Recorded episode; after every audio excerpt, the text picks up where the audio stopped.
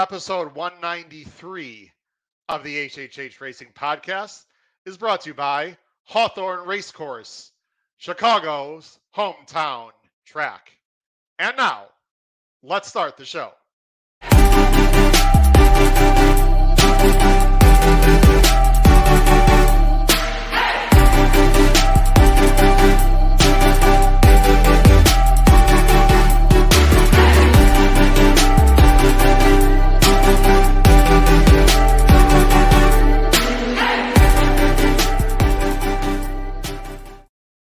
Hello and welcome to a special edition of the HHH Racing Podcast. I'm your host, Howard Kravets. We're going to be talking about the fantastic early pick five carryover at Hawthorne Racecourse this Friday. Please make sure you subscribe on the bottom right hand side of the screen.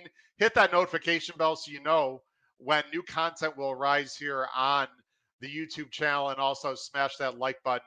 We'd really appreciate it, which will tell YouTube viewers this is a podcast you should watch. Of course, you can follow me on Twitter, my name tag there at H Kravets. And at the bottom of the screen, H Kravets Horse at gmail.com. Very quickly, we've got two shows coming up this week. Depending on when you listen to the show, uh, these shows might already be out on the channel. But we've uh, we already had a show on Tuesday with Matt Bernier about handicapping.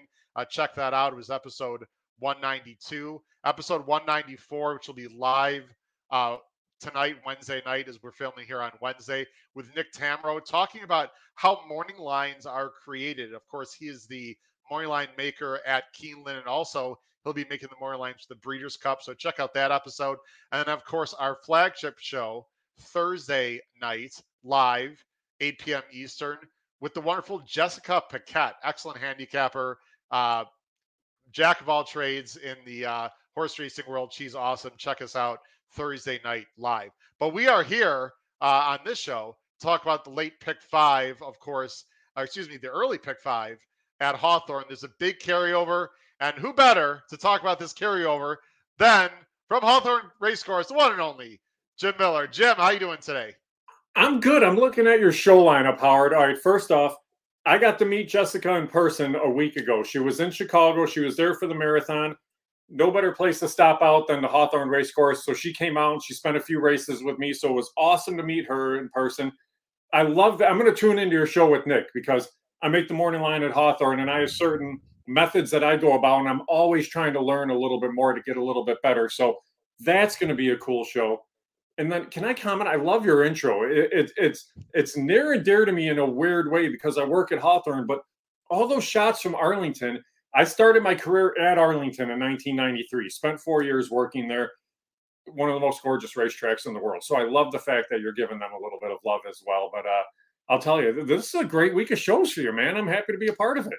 Well, it's also a great week of shows because you're with us, of course. So we appreciate you coming on for our weekly visit. Of course, we are uh, sponsored now uh, by Hawthorne Racecourse. We really appreciate uh, everyone over there for sponsoring us. Real quick about that intro, I never really talked about it when yeah. I started the podcast in early January of 2021. I didn't have an intro, and I see all. I it, I was very raw, Jim. I'm a tech idiot. I knew nothing about anything on the tech side. I just knew I could talk about horses, and I figured I do have an intro. So we went to Arlington uh, that summer with a few buddies. I just I just told a buddy here, just grab a phone and you know, just you know, film me doing different stuff. You know, putting a t- you know, putting a, a, voucher in the machine. Blah blah blah. I don't know. It's a little bit corny, but it's sort of fun, and I like it. And it's got a live race going on in the background. You know, so you, you can't go wrong there. Uh, Jim, speaking of live races, we got a fantastic pick five we got to talk about. We do. But before we're going to do that, I just want to mention very quickly the outstanding jockey colony out of Hawthorne. It's very underrated. And what might what made me think about this topic, Jim, uh, was as we're filming this Wednesday afternoon. I just watched a Chicago, former Chicago-based uh, jockey, James Bobblehead Graham, uh, yep. upset the field in the last race at Keeneland on Wednesday at I believe 24 to one. E.T. Baird, you know, everyone knows E.T. Uh, longtime, fantastic Chicago-based jockey, won two races on opening day at Keeneland. So the Chicago dro- uh, jockeys always show out. Jim, can you talk very briefly about some of the top jockeys at Hawthorne and uh, their future? Because I know you have some younger jockeys that are up and coming. Yeah, it's very funny you mentioned James Graham because way, way back in the day, uh, one of my many things I've done around the racetrack is I've served as a jock agent. So I had a jock agent and I had a bug rider at the same time as James Graham being a bug rider. So when we were trying to compete for similar amounts, it was very tough because he was such a good rider and such a great guy in that. So that was very cool to see. You mentioned ET. ET is one of those veteran jocks that has won so many races, but is still kind of underrated a little bit. He, you, he was an, an, exceptional apprentice rider. He had a good start to his career. Kind of stayed around the Chicago area, and everybody knew him in Chicago because he was kind of known as that guy that was a speed guy, really good on the turf. And then ET would get that tendency of he'd pop in and he'd pop out for a while and he'd take a meet off, then he'd come back. He took uh, almost a year off and then pop back up and was winning races. Right now is about as good as I've seen him in probably the last 10 years. And he's really just he, he's been very focused. He's putting a lot of work in. Um, just just to talk about ET and get to talk to him throughout the course of the day and and see the thought process that goes into his races. There's three guys that I really see a lot of it from. I see it from E.T. Baird, Jareth Loveberry, and Chris Emigh. And these are three veteran riders who can win basically on any circuit and have ridden all across the country. But they know what the other riders do in the races. They know what they're to expect out of their horses. A lot of these guys probably had choices in races on who they wanted to ride, so they know what they're riding against too.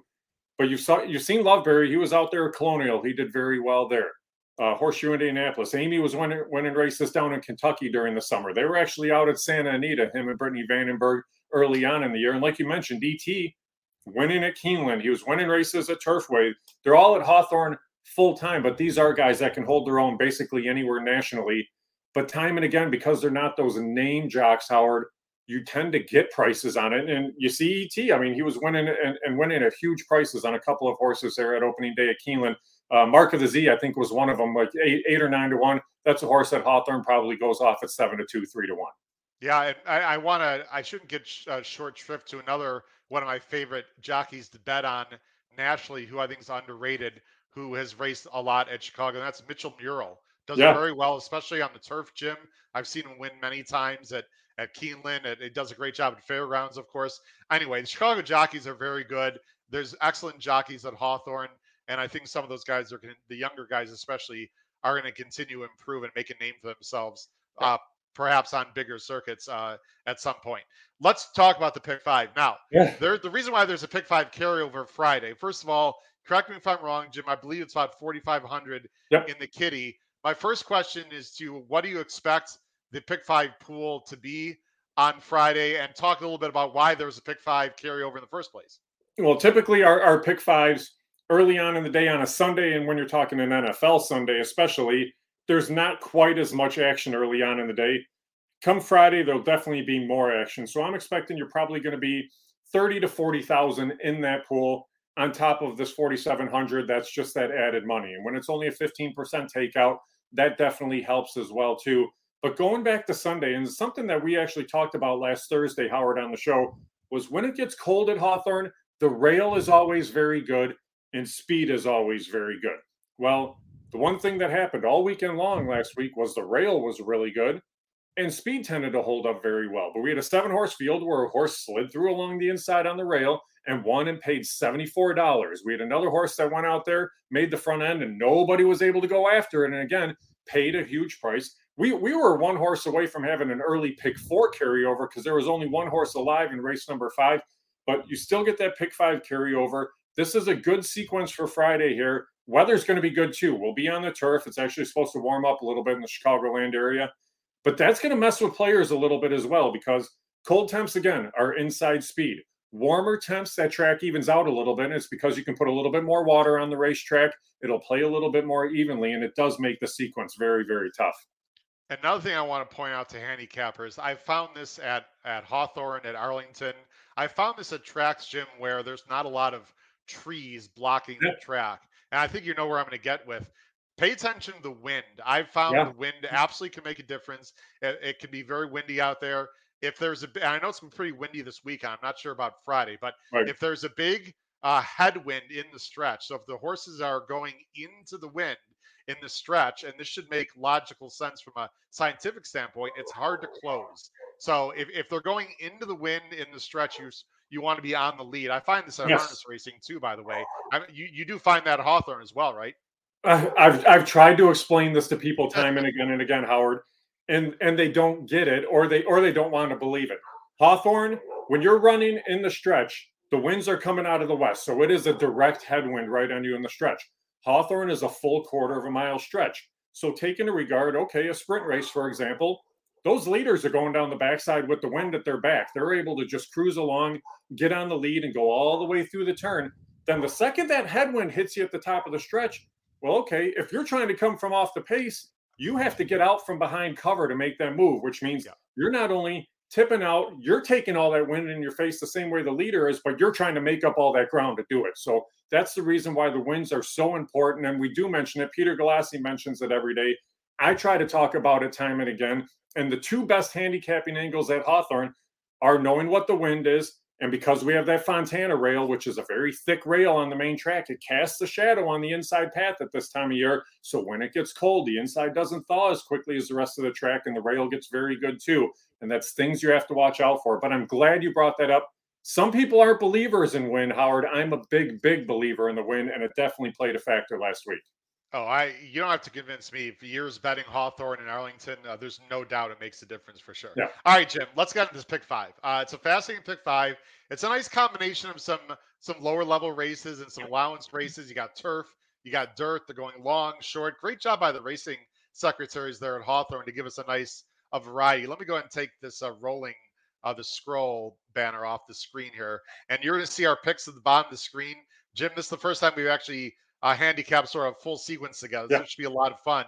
You're going to see our picks on the bottom of the screen there. And you know what? I have it as a ticker, but you know, I'm going to take the ticker off because do quick. Uh, we don't really need to scroll since it's only uh, two of us here. Uh, usually I have more people. We'll just we'll just leave it like that. So you can see on the bottom of the screen our picks. I'm gonna go ahead, of course, bring up the uh, entries, and then we'll get right to uh, the uh, the PPs here. And of course, we use DRF formulator. Here we go, right here. We'll go full screen there. I'll move this down. So the first uh, race on Friday again.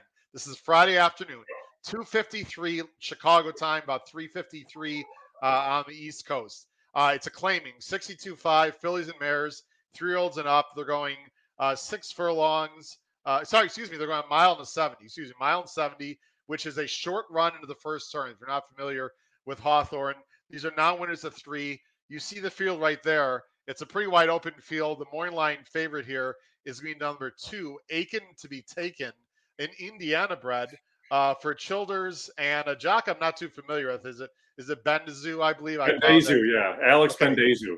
Yeah, uh, that's the favorite. And uh, Jim and I are saying, no, no, no, we're not going with. We're not going to chalk out this first leg. Jim is going to go with the four on top, Bezel set as your top choice this is for Oscar Sanchez and Victor Balin. Eh, the, this is the race that you dread as a public handicapper, Howard, because you have to make a selection on the race, and you and you have to sound like you love the horse. And this is a race where it's hard to love anyone. The one thing about Bezel Set that I may say, and the couple things that I like about Bezel Set. First off, consistent rider. Victor Balin has been the guy that's been aboard this horse time and again and again, and the horse has run pretty well for it. The other thing that you look at, because we're going the mile and 70 yards, so look at that start three back on August 20th. Look at the start five back on July the 22nd. Those were both mile races at FanDuel. And what you see out of Bezel set in each of those races is the ability to run on late a little bit. Sat a little bit closer in that race on August the 20th. But this is a horse that when you're going the mile and 70 yards and you have a, a field of horses that aren't overly consistent, you want somebody that you know can handle the distance. So that was the reason that why I did go to Bezel set in this spot. The horse has run at Hawthorne and actually just missed at this level, or at a better level, excuse me, last November going this distance. So because of that, I think Bezel set rates close. We know can handle the distance, and that was the reason I put this one on top. Yeah, the source is two for 22, but I know that's usually a, an angle I'm against, Jim. But there are a lot of two fours in this race. Yeah. So you know, I, am not gonna. That wouldn't be a strike against for me as this race as much as it would normally be. Um, I have the four, by the way, as a B as in boy, and I'm an ABC player. I don't have the four as you see on the screen, but I do. I am using the four as well. Now, Oscar Sanchez, the trainer, Jim's got two in this race. They're both off the claim. He's got the four, who's off the claim. And he also has my top choice, the number five, being creative, who also uh, comes off off the claim. For uh, Sophie uh, who I saw uh, ride at Canterbury. And the reason I know why is because I used to cover Canterbury Park, and I know a lot of people up there. And and she had some nice wins up there. She's an improving uh, younger jockey, and she gets it very light. I'm not a big weight guy, Jim, right. but 110 pounds versus you know what the four and 121. I mean, the five is getting what 10 more pounds in a race like this, where not much separates them going yeah. two turns. I think that absolutely could be a factor. You've got this horse second. Yeah, this horse definitely can be a factor. And, and you're right. You mentioned Sophia Barandella. She's one that works very hard. The thing that I like too, she's going to give you an effort. She's going to try to put this horse into a good position. I love the fact that she rides through the wire. And yes, you want everybody to ride through the wire all the time, but every once in a while, you don't always get that. Sophia is one that's going to work hard. She's trying to make a name for herself, and she's getting more mounts because of it. Um, like you mentioned too, with being creative, I'm curious to see what the running style is because you figure with Oscar Sanchez having both of these in there, one of them probably goes, one comes from out of it. You're not going to want these two challenging each other. So I do yeah. think Bezel sets the one that rates a little bit closer. Being creative can run on late. I'm not going to take anything away from either of these because when you'll see my ticket, you understand. But being creative, definitely in with a shot. Yeah. By the way, Sanchez uh, got some stats here. Last five years, first off the claim, small sample size 27% on the win end 64% in the money so this yeah. guy does very well off the claim you got to use the four and the five real quick jim what is it that you're uh, i have a reason why i'm against the two a little bit i'd be curious to know why you're a little bit against the two who is the more line favorite you, you know what just kind of looking at this horse the thing that i don't like is okay this horse was racing down at fanduel where ben delong was the trainer the horse shifts over to vance childers but Ben DeLong has been running horses at Hawthorne as well. So what was the reason for the shift over here? It looks like it was a private purchase by Childers since he's taken over the ownership as well. But just kind of looking through each of these races, it's like, okay, you had decent starts in Indiana last year. Then the horse raced on June 1st, then was off all the way until April of last year, or of this year, excuse me. Then comes back in only one mile start, and the horse got beaten 20 lengths in that mile start. I tend to wonder if there's going to be some distance limitations. I tend to wonder if there was possibly a little bit of injury or something that was the reason that this horse had some time off. Can the horse win? Sure, anybody in this field can win, but there is some just some red flags that popped up for a horse that I think is going to be a little bit short price wise in here, which is the reason I stayed away. Yeah, I totally agree with you, and I'm worried about the breeding as well. When you look at the uh, breeding there, you you see uh, yeah. the, only two for 16 on the route end, and the, the siblings you know, aching to be the the, the dam was was a sprinter. So I'm I agree with you. I, I know that she uh, this horse had she's gone long before and done okay, but they've kept her short. So right. I, I agree with you completely. I want to very quickly talk about the three who actually has much better breeding. Uh, how about Giant Oak, the Illinois yeah, Giant Oak. Uh, sire by Giant Oak, and on the dam side, Pathologist, who was absolutely a two-turn horse. Now people might say, Howard, you're overlooking this. It's a cheaper race. Why look at the pedigree? Well, because it can matter. It can absolutely matter, yeah. especially Jim when you've horses that have not been going long recently, like this three. So I, I'm more apt to think the three is more likely to get the distance than the two. Uh, we'll talk about our pick five ticket, but I think the three is not possible. And I know you agree based on the ticket we're going to show at yeah. the end. You want to comment real quick? Just real quick. The, the other thing, too, when you have to look at conditions of a race, okay, you mentioned a lot of these horses have won twice. The three horses won 10 times. And it's just because of the conditions of the race, because yeah. claiming races of 4,000 or less are not in part of the allowances. So this was a horse that was winning a lot of races cheaper than 4,000 or $4,000 races. So the horse knows how to win. Yeah. Um, the reason I didn't put it on top, the rider's 0 for 27 on the meet. That that that makes it hard for me until he shows that he can win consistently, especially a new rider on the circuit because Hawthorne's a tough track to ride. Tight turns, long stretch. You're under HISA whipping regulations too, and that you have to take that into account. And, and the reason I say that is with the long stretch, there's times guys used to try to kind of carry their horse through the lane in that last 16th. They're I mean, they're all out just to try to get to the wire.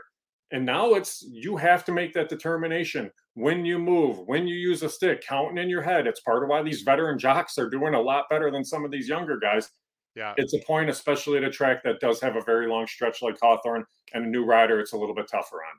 Yeah, I'll, I'll tell you a, a jockey whipping rule uh, story some other time because I was not on the good end of, of a situation with that. Let's go to the uh, race two. I'm gonna we're just gonna go. Actually, no, I want to show the entries. I was gonna try to shorten our time, but that's okay. We can go a little long, Jim. We don't we don't mind talking about the sequence a little longer here. Race two, about 315, 317. Maiden 62.5, uh, fillies and mares. Um, claiming price uh, six, again 62.5. They're going six furlongs. Uh, the morning line favorite here is the number 10. Lucy's looking left, a Minnesota bred. Let me go ahead and switch our. Whoop, I didn't want to do that. I wanted to do. Oh, we got all the tickers here. Okay, I guess we'll just use a ticker. I don't want to keep switching around. Um, Minnesota bred for uh, Robertson and Jared Loveberry, we just talked about. Uh, and you look at our choice on the bottom. We've got some similar picks here. You're going to go price shopping again with the number two wedding bourbon for yeah. uh, Tavares in the saddle. Well, we just mentioned Ben DeLong with Vance Childers in the first race because Vance Childers took over a horse from Ben DeLong. Well, Ben DeLong's trained in the two wedding bourbon in this spot. With maidens and especially cheap maidens, the best way to break your maiden is to avoid traffic and try to go out there and show speed and win. So I think we're both thinking similarly with our top picks here. Wedding Bourbon should be forwardly placed. A good effort in that last out. To me, a maiden allowance race at FanDuel can translate easily into a horse being competitive for maiden 6250 at Hawthorne. My personal feeling is Tavares is a stronger ride than stronger rider than Bendazu or Uriel Lopez, and the horse just missed last out as the favorite with Bendazu in the saddle. Tavares gets aboard here today. This is a horse that's raced okay at Hawthorne actually in the past against much better company at the end of last year and then earlier on this year. And I think this is a horse just with the trips over the track, inside draw, looking for a little bit of a price to try to beat the favorite. So that's why I went to Wedding Bourbon. Yeah, I'm, I'm using the two also. I think the two is interesting. My top choice, not overly creative. This is uh, um, a horse that's five to one. So I guess I'm not I'm not going chalky either. Trouble in red. You know, Jim, in these kind of races, I don't mind a lot of speed because the fact of the matter is these horses do not pass very much. And right. I think the main angle I have here, other than based on the uh, Craig Milkowski's early time form pace figs of 95, she figures to get the lead. I do like the trainer change. This is uh, John Arnett uh, takes over. John Arnett is 18%. Uh, it's it's not a it's not a claim. It's just a new acquisition. But the trainer last five years is 18% uh, with new acquisitions. So I do like that. He's a 20% trainer overall. He knows uh, how to win, and I think we're going to see a much improved effort. Um, he's she's got a nice work there 48 breezing yep. seventh best of 44 for a low level horse that's good enough for me with gonzalez i think they're just going to send and try to wire uh, your thoughts you don't have the eight anywhere i guess you figure uh, the eight just can't get the distance or might get pressed early by someone. Yeah, the horse definitely scares me. You know what? The thing that scared me more than anything here is looking at those last three Beyers 19, 3, and 23. Yeah, no question about it. So you tend to wonder eh, okay, speed figure wise, a 19 Beyer compared to a 38 Beyer, that that's a big gap. At the same time, Arnett, 10 of his first 15 starters at Hawthorne have found the board. Normally, he's a guy that kind of takes it easy a little bit once Prairie Meadows is done. He's come with a full stable of horses. He's come with 40. He's active in the claim box. He wants to keep things rolling. So you can't completely dis- dismiss this horse's chances by any means. And like you said, we're, we're thinking similarly. Pace in a race like this is usually the route to go. The reason I made Lucy's looking left as a favorite is it is Hugh Robertson, who has won meet titles at Hawthorne in the past. It's Jareth Loveberry, who's one of your leading riders. The horse finished second against a little bit better in that last out, was closing ground going five and a half, and now you get a 16th of a mile further. So that helps this one's chances a little bit as well. And it's one of those things, too, where I think Lucy's looking left should be able to run a little bit better race. So if you're going to run into a race where pace does start coming back into the field, somebody's got to run on, and Lucy's looking left could be one of those. And here she is. Here I've singled her out. Yeah. Here, um, there are a lot of horses uh, that are in this race that are um, running on Friday. Um, this was an okay second. It was more of a clunk up kind of second for me, yeah. Jim. It didn't really inspire a lot of confidence, but you know, based on this field, I suppose why not? And I think you absolutely pegged uh, the morning line favorite correctly. I think uh, Lucy's looking left will be the favorite. Do I have confidence in this horse? No. Me personally, absolutely not. No. Uh, let's go on to the uh, third race. I think this race, Jim, is the yeah. most difficult race of the sequence, at least in my opinion. I know the first race is definitely tricky, but in terms of the field size and the number of horses that can win, I think this is difficult. Race three is a 10 claimer. They're going five furlongs on the turf.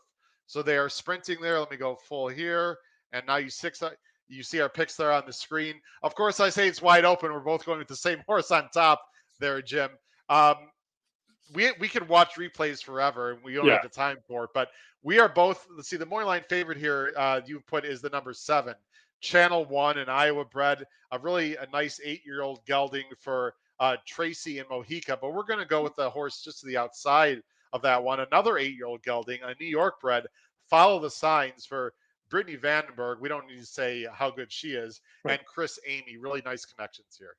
Here's the thing. Yeah, Channel One, I made the favorite because the horse is one eight of 23 at the distance on the grass. I, I, think a lot of people will look to that. I was looking for a little bit more of a price. The weird thing about this race, Howard, is oftentimes in turf sprints, you're going to see four, five, six horses that you think are committed to the front. You don't find that in this race, really. There's yeah, not a whole lot of pace. King Tito can show some speed, maybe Channel One. So then you look a little bit deeper and you say, okay, I'm going to go the relationship way. Well, Chris Emigh and Brittany Vandenberg are together. Brittany has two in this race the boss factor and follow the signs. Chris is going to ride the better horse of the two. That's just how it works out. Follow the signs, got in for the waiver in that last out as well. So this was a horse that they were able to go out there, send out for the $10,000 price tag, but not be exposed to get claimed. And the horse ran just fine. The horse finished a good second there behind Hurt So Good. I thought it was a good race, especially with taking the blinkers off in that spot. And the horse was able to rate close. I think follow the signs will be able to settle in just behind the pace here, especially because there's not a whole lot of pace. But this is a race that you have back at that inside path, which is what you're looking at, what this race was too. And that's going to make a difference also. You have the way this course is, you talk about the main track being tight, the turf course turns can be very tight. So that's the thing that you have to watch as well. And this was a horse that kind of circled up around horses there, but follow the signs did run on late and kind of got fanned out a little bit at the top of the lane. But I liked this effort. I thought the horse ran on pretty well. I thought I thought he ran really well. I, I, believe the five. Remember, the main is in this race. I think he's this horse right here in the red cap, the other ten. And I yep. thought Follow the Signs was much wider and got a much more difficult trip and still beat the five uh, on Friday. Remember the main, even though it was only this much of a difference, I think it's misleading. I thought uh, the uh, follow the main there ran a uh, follow the signs, excuse me, yeah. ran a much better race, Jim. Yeah, I think follow the signs ran a much better race as well. Outside draw, people would say normally that concerns you. Actually, on the turf course, I prefer that outside draw going into the turn because a lot of horses try to kind of angle into that turn. You see so many horses down along the inside get shut off, where if you're not on the lead, you get shuffled back and you may lose three, four, five positions going into the turn. So that trip from just to the outside is a little bit better trip. Um, it's funny that we show that race because those were the two horses that I liked in there. Remember the main and follow the signs. The other Brittany horse, the Boss Factor, can't be dismissed by any means because that's a horse that I think has a shot as well. But I think follow the signs is just the better of the two horses, and I think that horse will be pretty tough. Who else did you have in there? Is that Master Guns that I see? Yeah, I'm going to talk about the 11. By the way, remember the main can win this is just the kind of horse I don't like to use too much, though, Jim. Yeah. I mean, he sort of comes on late, but almost never gets there. Now that I say that, I'm sure I just put it. Remember the name in the in the winner's circle Friday, but this one is kind of horse that sort of looks good on paper, that doesn't do a lot for me. Needs a lot of things to go his way. I'm really fascinated with the number 11, Master Guns, for again great connections of Robertson and Loveberry. And what I like about this horse, first of all, forget about the uh, the new trainer. It's you know they're related. There's no big deal there. But I think this horse wants it in the outside, Jim. Um, the last two races he's been on the rail. I'm not going to show the replays, but two back at Canterbury got an awful start, had no chance.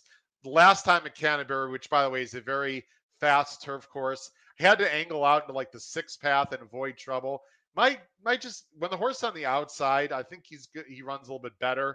I know he looks a little bit slower on figs, but you know what, Jim? He's going to be a price. There's yeah. not a lot of speed in this race. If he can break well, I think Loveberry's going to have him in a great spot, and I'm going to get a price here. And there's a lot of a lot of others I just don't like, and I think his form is a bit dirtied up. I'm very interested in Master Guns. He is an A for me, along with the seven and eight uh, in this race. Any final thoughts in this turf sprint, Jim? Loveberry's an incredible turf rider. He's very good. He's very patient. He'll wait until late in the lane. It can be a 16th of a mile left, and he can still be behind horses, and he's going to wait and find that spot instead of forcing a spot. The other thing about Master Guns, too, look at all the past performances. Five eights on the grass, five eights on the grass. It's just a repeat, rinse and repeat for all this. Turf sprint, turf sprint, turf sprint. this is the horse's specialty. It's not like we're going dirt, we're going route, we're going turf yeah. back and forth. This is a specialty. If you're looking for a price, I think that probably is your price playing this race. He's also been working steadily, which for a seven year old, I find that is a very good sign, Jim. I, he's got a bullet work. It was only uh, 10 horses working that day. But I guess what I'm trying to tell you, in my opinion, handicappers out there who value our opinions, is this horse, you know, is in good form. Uh, he's obviously feeling well because they're training him, and so I think that's with older horses. To me, that's a very positive yeah. sign.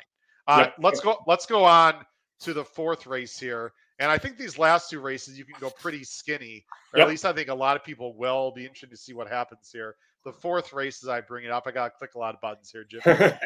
uh, fourth race, claiming 12 5. They're going two turns, a mile to 70. Uh, never won three races uh, in a lifetime. You see the field here. There's a big morning line favorite, another New York bred, yep. uh, the number seven, a co conspirator for Martinez and Lopez, eight to five morning line. And Jim, you and I are absolutely right. locked up on the bottom. It just goes seven to five. Cold deck in the try. Let's move on to the next race. That's it. I mean, it's it's about that easy. Here's the thing: co-conspirator can show speed. Don't worry about the outside post. The seven holes not that far outside. Should be able to cruise along. Has a win over the racetrack. And think about it. Ralph Martinez is a guy that's won a lot of races in his training career. He's a smart guy. They claimed this horse for 12 5.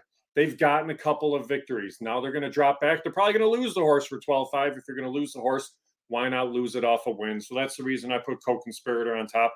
The other one to look at is the two two cookie rule. For this reason and this reason only, Howard, look at the last two times Jareth Loveberry has been in the saddle on this horse. To race back on May the 20th, it was a second place effort. To dive even deeper, October 31st of last year, a second place effort. It's hard to get Jareth at times because Everybody wants him. When he rides this horse, they get along very well. The horse seems to run really well too. So that's a horse that I think is at least merits a look because he does ride this horse in this spot here. And so many times they've wanted him and haven't been able to get him. It's a great point. It's a big jockey change. No disrespect to uh, you know, uh, Barandella, but it's, Not it's, it's Jareth Loveberry. Uh, this is the one that scares me. I don't think we're getting nine to two, by the way. I mean, I respect your morning line. I just think this horse is going to be more like three to one. Sure. Um, I, I'm singling the seven as we're going to see. I, the two can absolutely win. The five could win. You got to take a stance somewhere.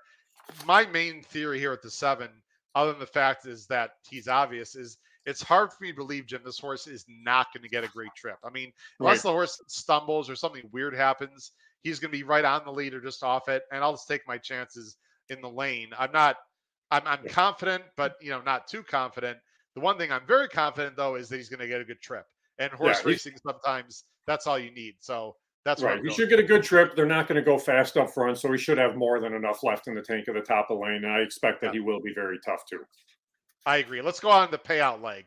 Jim, we got to talk about how are you get paid here in this uh, early pick five carryover at Hawthorne on Friday. This is a maiden special weight. Illinois breds. They're going uh, six furlongs, a real nice purse. Great job, of course. Thirty-two thousand dollars by Chris Block in the uh, you know Illinois racing yep. to get this kind of field at this time of year with a nice purse of 32k.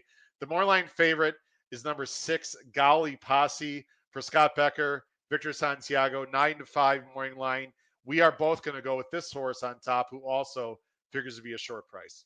Yeah, you talked on last Thursday show when you had Ed DeRosa on, and you guys were talking about putting together tickets at Keeneland. And some guys had different feelings about singling in the last leg. To me, you single where you feel you need to single. The single is here, and it's on that horse. It's on the six in this spot. This is a horse that ran well in its debut, ran better in its second start out. And the only horse it lost to was another Scott Becker trainee in that spot. But that was a good effort there. The horse showed good speed never caught a breather at any time either. Golly Posse was a horse that was pushed head and head every step of the way. And you see it right there. This was a horse that the jock had to ride the entire race. That was going three quarters of a mile, but the horse still dug in and only lost by less than a length when all was said and done. You look up and down this field here. I don't think you're going to see the same amount of pace. I think this is a horse that will cruise along in the front end. You see Galib's Honor just kind of rolling up there three wide in that spot you figured in the lane that horse was going to absolutely roll on by. The Golly Posse cut the turn well and only its second start and first start over the track, put away the other speed, was all out and battled on here. And I think this is a horse that's still figuring things out a little bit. But this is a horse that they might put everything together, and even a repeat of this race, I think, is go- going to be good enough to win in here. Well, the horse, let me freeze it. This horse right here Yep. is the one I'm interested underneath. Who, if you saw, was on the wrong lead, was a little bit green here. Only lost the five by a length and a half. Now, again, Jim, let's be fair. The five did more of the dirty work, right? Yep. But I think the the one horse in that race, who I believe is the Yeah, nine, Beg Borrow and Steel. Yep. yeah, who is the nine, and that uh, which is a Chris Block horse, uh, can improve for Loveberry second time on dirt, and also again, Jim getting an outside post, perhaps outside the kickback. The one mystery horse in this race that we both actually have in the mix would be the number one, Yeah. Frosted Eclair. How about this breeding? The dam Eclair de Lune, who of course is owned um, by uh, the wonderful um, Duchess, uh, Mr. Duchossois, Richard Yep. Duchossois, won the Beverly D. Uh, so this horse has got a lot of turf breeding uh, by Frosted. This is really nice breeding um, for a dirt horse. Did not break well at all last time, Jim, and then rushed up. My concern with the six, and my only concern, is if Frosted Eclair breaks well Right. from the gate. I think the six, the big heavy favorite, is going to have his hands full early. I he could get clear, like you said. It would not shock me if the one gets a much uh, much better start out of the gate and uh, sets it up for someone else. Uh, this horse is very interesting. Probably more like I would guess six to one ish. But if you like the second out angle, uh, what's wrong with the one? Nothing at all. First Lasix as well. Second out, rider change. Julio Felix won two races, his first two victories of the meet on at Hawthorne on the Sunday card. And you saw that this horse just battled head and head with Golly Posse in that last start. Yeah. The key from the rail here, and the one concern is okay, you have Silver Eyes and you have Tense right next to you. Those two horses both have the ability to show a little bit of early foot. They both also have riders that kind of like to hustle out of the gate a little bit. So that's Right. kind of the key. If Frosted Eclair doesn't get out of there really well and get clear, that was my only concern for that one. If the horse can clear out of there, it's a horse that could run really well. And Jim Watkins, the trainer, he's a little underrated. He's the guy that's head of the HBPA down at Fairmount Park. You will see him claim horses and go down and be competitive at Churchill Downs throughout the course of the year and race in Kentucky, races up at Hawthorne and does well there. So he's a guy that can't be completely overlooked. He's a 17% trainer. He holds his own. He does okay. And that's a horse that at least is worth looking to put on a ticket if you're looking for a price. Yeah, and there's a lot of ways to go. It looks like it's sort of uh, you want to go deep early, thin late, but sometimes it's good to, you know, I, I'm a yin yang kind of guy. Sometimes you have to go against the grain. And Yeah. The the before we show our pick fives, I think this is a really important point, Jim. And I don't know, and feel free to disagree with me. Sure. When you have mid-level tracks like Hawthorne, with all due respect, at- this Sure, point, We are.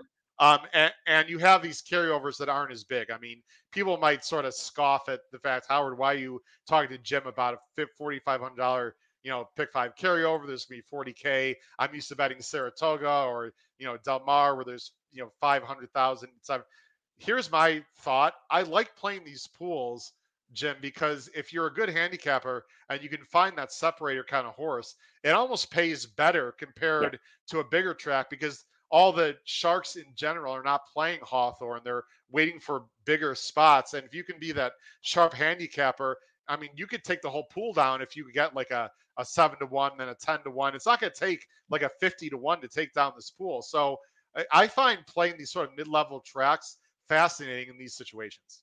Uh, way back in the day, I finished the basement based on a Hawthorne pick four pool. So I can tell you that There you it, go. it can happen. Um, and here's the Are we thing. gonna are we gonna tour the man cave at some point? on the show? we might we might have to take the phone and go look around. Right. Um, but here's the cool thing, and you mentioned it because we know who we are. Okay, Keeneland's running right now. You have New York running. You have California. You have to avoid these tracks. There's a reason why this race is going to be listed the first race with a 253 first post instead of 250 because we don't want to run right on the tail end of a Keeneland race. We want to have five, six, seven minutes. So horses are going to go out at probably four or five minutes to post. We're going to take a couple of extra minutes. It's not because we like dragging. It's because we want to make sure we're away from Keeneland. So we're going to monitor that as well. But you're right. For those, a lot of people are going to be putting their time into Keeneland because they're going to be in the heart of their card right there at that time. If you take the time to put your money into this sequence here and you find those couple of horses here or there where you can cash a decent ticket, it's definitely worth going to. Ticket construction, like you mentioned, we agree in some points and we don't in others. Yeah. It's where you want to be going uh, later on. I kind of play my tickets based off where I'm the most confident. So as you see, I'm I'm much less confident early on in the uh, ticket. I'm much more confident later on in the ticket. At least I know I'm making it to leg two. But it's not because I just want to make sure I make it to leg two. It's because I really don't like anybody in the first race. Yeah, I have to read it off, Jim, because of course we have people that are going to be on the listening platform and I can't see it on the screen. Jim's, and I asked Jim for around a fifty dollar uh, uh, pick five, Jim. I feel that's a pretty yeah, budget. Some people that's a lot of money. Some people that's not much. But I don't want to give any crazy dollar amount ticket. Jim is hitting the all button, so you will be alive if you play yes. Jim Miller's ticket in the first leg, guaranteed. He's going all with two four ten, with five eight, with two seven, with six. It's a four dollar, forty two dollar ticket, and you're to ride with that six horse in the last race. Yeah, I'm to ride that six horse. I just I think the pace. I think Scott Becker in these state bred races he does so, so well. Wedding Bourbon's my price play there in race number two. If you can catch that horse, then after that, honestly, it's just trying to get some second choices. And if second choices is what you need on tickets like this to actually get a nice return. But when you have bonus money, when you have a low takeout ticket, that's all you need. One or two second choices, couple of beaten favorites. If I can get lucky in the first and get the longest price or second longest price, then you feel pretty good moving forward. Uh, my pick five ticket, it's a $48 play. It is three five with two, four, eight, ten, with one, four, five, seven, eight, eleven in the in the turf. You're confident in that race. Oh, listen, not a fan of turf sprints. uh, with seven, with six, nine, Jim. Uh, I was going to single the six. I sort of a feeling a lot of people are going to single the six on the end. Uh, you you have to hit the ticket, so maybe I'm looking too much into it. But to me, the seven and the second to last race is pretty much an equal, if not more likely winner than the six simply because the pace situation, Jim. Yep. I just don't see how the seven doesn't get a great trip. You still got to get the job done, just like the six has to get the job done. I'm spreading very deep in the third leg. That turf sprint's impossible to me, and I'll be just praying in the first leg uh, because I'm only going with two deep. I feel okay about those two. Hey, but you know what, Jim? Hey, if I don't hit that, we go on to the pick four. Sorry, in race two, right? and that's the cool thing about it. The way we sequence it, you go pick five, early pick four, rolling pick threes all day. Same yeah. with the late sequencer. I like the fact that we can both hit this ticket though, too, Howard, which Absolutely. would be nice. Things work out the right way. We can both cash on it. Again, it's only a 50 cent base minimum, so you can get a whole lot of coverage. It's a 15% takeout, almost five grand there for a carryover. So nice little bonus pool, definitely worth jumping into. And again, we're going to take a little bit of extra time before that first get away from Keeneland to make sure everybody can get into the pool too and, and that's uh, thank you for doing that by the way as a horse player who plays plenty of tracks the horses run the races running on top of each other that's another topic we can too. talk about for another day drives me absolutely nuts so so thank you for taking care of that and listen everyone out there you got a hundred bucks play jim's ticket play my ticket hit both of them yes. you get it for a buck uh, jim real quick let's plug the uh, thanksgiving weekend contest at hawthorne we've talked about it in the show we're going to continue to talk about it three contests friday saturday and sunday to get a berth to the NHC. And, and, there's 10, 10 NHC seats that are available throughout the course of the weekend. There are three separate contests, live money contests. Bet the tracks that you like. It's open to any simulcast signal that we're taking till the end of the Southern California racetrack later on in the day. So you have a circuit that you like. You can focus on that circuit. You can play multi-race wagers if that's your thing. Play the bankroll. There's no entry fee. There's no seed money. You just come in, play how you would normally play. We have it at so many different Club Hawthorne OTB locations to play these contests. We have a great contest button on the website that you can check out that shows all the rules, all the contest setups. If you're coming from out of town, you can fly into Midway and find places to play. You can fly into O'Hare and find places to play that are close. And if you have any questions, they can email me too or uh, get a hold of me on uh, Twitter as well. Terrific. Uh, well, Jim, we really appreciate coming on today for our uh, special Hawthorne segment for this pick five. Everyone should be playing it this Friday. It's early pick five. Again, Hawthorne Racecourse. Fantastic uh, betting opportunity this Friday. Jim Miller, really appreciate you uh, being on the show. I know uh, well, we're going to see you next week, a week from Thursday, yep. and we got more stake races and more fantastic uh, things to talk about. So we greatly appreciate it. We'll leave you on the air here as I go ahead and find the button I want to find. There we go. Uh, for my good friend from Hawthorne, Jim Miller, this has been Howard Kravets in episode 193 of the HHH Racing Podcast. Check out our two podcasts we have this week. Maybe you'll see Jim Miller in the chat on tonight's podcast as we talk about how to create a morning line and all the intricacies of morning lines with the fantastic Nick Tammaro. Take care, everyone. Have a great day. Bye bye.